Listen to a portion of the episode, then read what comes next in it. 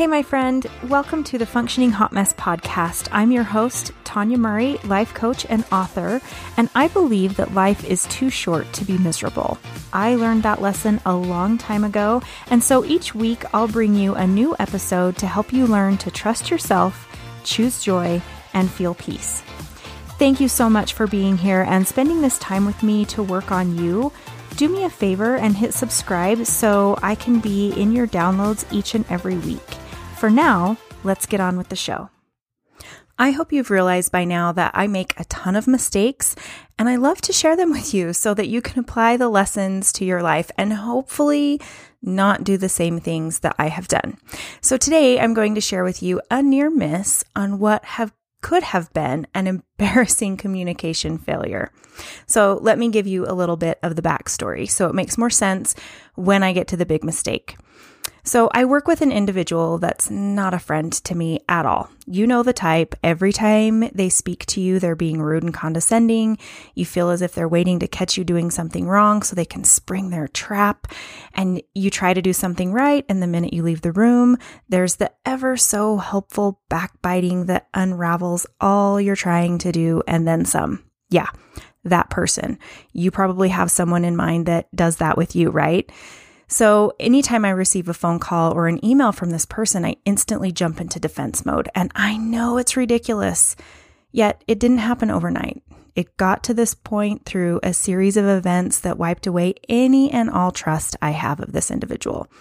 So now you have the perfect picture in mind of my arch nemesis. Let me enter into my story. I had some events coming up and had sent an email to the people who were involved. And the replies just started coming in. And within a few hours, I had one from this individual. And I opened it with my usual hesitation. I could feel my heart beating a little more quickly. And it's almost like I open it with my eyes half shut so that I can kind of close them if there's something bad on the other end, like a horror movie, right? And within those few lines of the reply, I was already upset. My feelings were hurt. I knew that the reply all option had been used by accident and that the snarky comment wasn't meant for me. I just knew that that was not for my eyes. And those were the thoughts that were running through my mind that, and other thoughts so quickly that I couldn't even grasp them long enough to really evaluate. And I wanted to reply with the same meanness and go off on anyone and everyone. And after my internal rant and my hurt subsided a little bit, I reached out to two people I trust to ask them if the email was truly mean or if I was blowing it out of proportion. So, as a side note, I can be hot headed, big surprise, and I have a bit of a temper. I'm a Scorpio, so there's that. And I've learned over the years to double check before I unleash my inner beast. In fact, I hate to have knee jerk reactions because usually when I do, I find out that I was way wrong. So I sent a couple quick messages to my friends asking for their thoughts on this email. And I waited patiently for their responses. And I knew that they would come back to validate my feelings. They would say they totally understood and how rude. And then I started getting their replies, and I was a little surprised when they didn't think that it was an issue. They were like, well, it actually sounds pretty good to me. What? How could they miss the obvious? So I thought they were blind for a minute. I thought, what the heck is going on? I value these people though, because they don't just jump on my train. Like they really try to give me an honest opinion. That's why I went to them on purpose. So I took a breath and I wanted to look at that email again to see what they saw. When I read it, I realized that I had left out one word. One word, just one. But that one word created a communication failure that tipped me over and nearly made me look like a complete ass to a lot of people. Please tell me you've done something like that and can feel me here so I'm not alone. I wish I could say that that was the only time I've had a communication failure like that. No, I can't. It's happened lots of times. I've misread texts from my ex husband, my mom, my friends, and even my kids. And communication failures like those, I have learned, are signs of an underlying issue. Somewhere in my life, every time something like that has come up, there is a boundary that's being crossed, and it's time to find it and to fix it. So, over time, I have found kind of some underlying issues, and I want to share with you five ways to avoid a communication failure. Five ways to be able to avoid that, well, hopefully have a near miss or avoid it altogether, but not have to go back and apologize or put your foot in your mouth or look like an ass like I've almost I've done on more than one occasion. True. Anyway, first thing I want you to do is do just what I did and ask a friend to share their thoughts. Now, not just any friend. It needs to be a friend who won't jump on the train with you, but will call you on your shit if you need it. I have both, right? I think you probably do too. You've got those friends that you can call and say, look at this injustice that's happened to me. And they're instantly there to fight for you and with you and jump on that wagon with you. And then you have your other friends that you can go to who will say, okay, now listen, I totally get where you're coming from. I feel your pain, but maybe there's another possibility here. Let's consider some of those. So you need to find some of those people. If you don't have them, create them, find them. Even tell your friends, look, I need an honest opinion. I need you to look at this without emotion in it.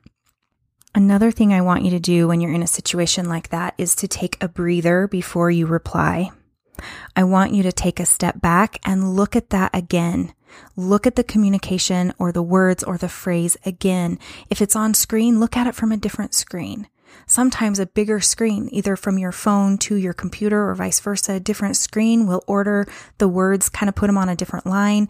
You might realize that you missed a word just like I did. I want you to take that breath and I truly want you to have a deep inhale and a slow exhale. Do a couple of them if you need to until you can kind of get yourself feeling somewhat normal again. And then I want you to reread that. Look at it again and see if it is the same message or if maybe you missed a word. Another thing to consider is what is the underlying issue? Now, with this, you're really going to have to dig deep and start looking at inside your internal underlying issue because it's really easy to be like, well, that individual is always blah, blah, blah, right? It's easy to put the blame on someone else. And I'm not going to necessarily say that you're totally wrong, but your reaction to it is what I want you to pay attention to. What is going on underneath that is causing that type of reaction? Because you might get the exact same crappy phrase from someone else and not take it so personally. So, what is it about that individual or what is going on in your world that makes you feel that way and react in that way? Is it that you don't like that someone isn't in your fan club? I mean, to be honest, you can't please everyone.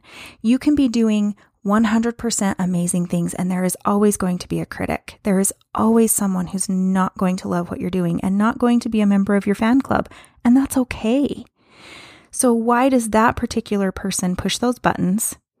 Why do you give them so much power over your emotion and your happiness? And what can you do to change your buttons so that every time you start to get on the defense mode with that individual, you can start saying, okay, they're starting to trigger me. What can I do to let that go so that they don't get to me? I don't want to give them power and control over me anymore. The next thing I want you to do is to look at your life in general. Is there an area where you're feeling neglected or disrespected? So often we bring that perspective with us to other areas. So, for example, if you're routinely being put down at home and then you're transferring that to conversations at the office, you may not necessarily be being put down at the office, but because you're on defense mode so much from being put down and disrespected at home, that you're automatically assuming that the conversations at the office are meant in the same way, or vice versa. If you have some disrespect going on in the office and people aren't listening to you, you don't feel like your voice is heard, you don't feel valued, and then you come home and you have interactions with your kids, you automatically jump to the fact that they're disrespectful too. They're not listening to you, they're not obeying. And maybe they're just being kids and it really has nothing to do with you, or maybe you need to sit down and listen to them to figure out what's going on with them so that you can have a better understanding of the scenario.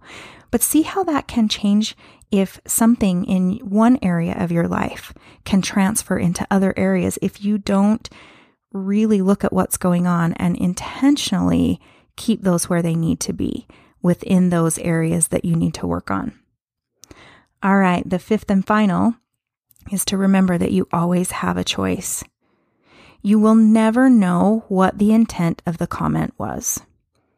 Now, yes, when I go back to that original story, I left out one teeny tiny itty bitty word, which changed the tone, that changed the meaning, and hurt my feelings. I hurt my own damn feelings, right?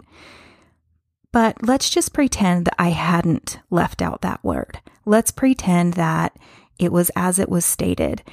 You can't read tone over text, even emails. Now, sometimes, maybe, and I know there's a lot you can infer, but bottom line, maybe you read it wrong. Maybe they left out a word that changed a meaning. Maybe it was a mistyping on their end.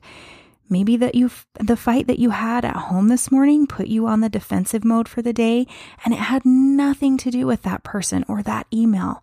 That stressful day at the office put you on edge and when you got home and your child was just being playful and you took it as if they were being disrespectful. You don't know. And so remember that you always have a choice. You can choose to believe that they were intentionally being rude, that that was meant to purposefully hurt your feelings. Or you can choose to believe that they didn't realize the tone in which that was going to be interpreted, or they were really busy and just did a super quick reply or sent a quick message and didn't mean for it to blow up the way that it did or cause the confusion or the hurt feelings that it did. Bottom line, you will never truly know someone's intent you might think you know, and a lot of times that's what I do, guys. I am going to be 100% honest here. I think I know everything about everyone, right? So I feel like I am very well in tune to know when someone is meant to throw a jab at me, I know it's a jab. But what if it's not? What if I'm wrong? I will never truly know the heart of that person and the way in which that comment was meant. So, since you have the choice, and since you never will truly know, you can choose to think that it was just they have poor communication skills and then act from that place. My request to you is that you give a gift to yourself, that you slow down and be present in the moment. Because even if this person was rude to you yesterday, does not necessarily mean they're being rude today. Slow down and be present in the moment and then test out these five ideas and see how they improve your communication at work and at home. The end result will be a happier and more self aware version of you. And the people who benefit from that, not only you, but your close ones, your loved ones, your family, your colleagues, the people that you care about. The more you work on you and become more self aware, the better your relationships are going to be in every area of your life. All right, my friend, that was kind of a lot. There's a lot of good stuff here. So, if you were busy, if you were multitasking, if you had a couple things going on and you didn't get to take notes, don't worry, I've got you covered. You can go to my website, theheartofconfidence.com forward slash communication failure, and you will be able to get the show notes. So I've got it all typed out for you. All of the five tips and ways to do better communication will be on my website. So save yourself a minute and jump over there and check it out. Again, that's theheartofconfidence.com forward slash communication failure. Thank you so much for listening. I release a new episode every Monday, so until next week, have a great one, and I will be back soon.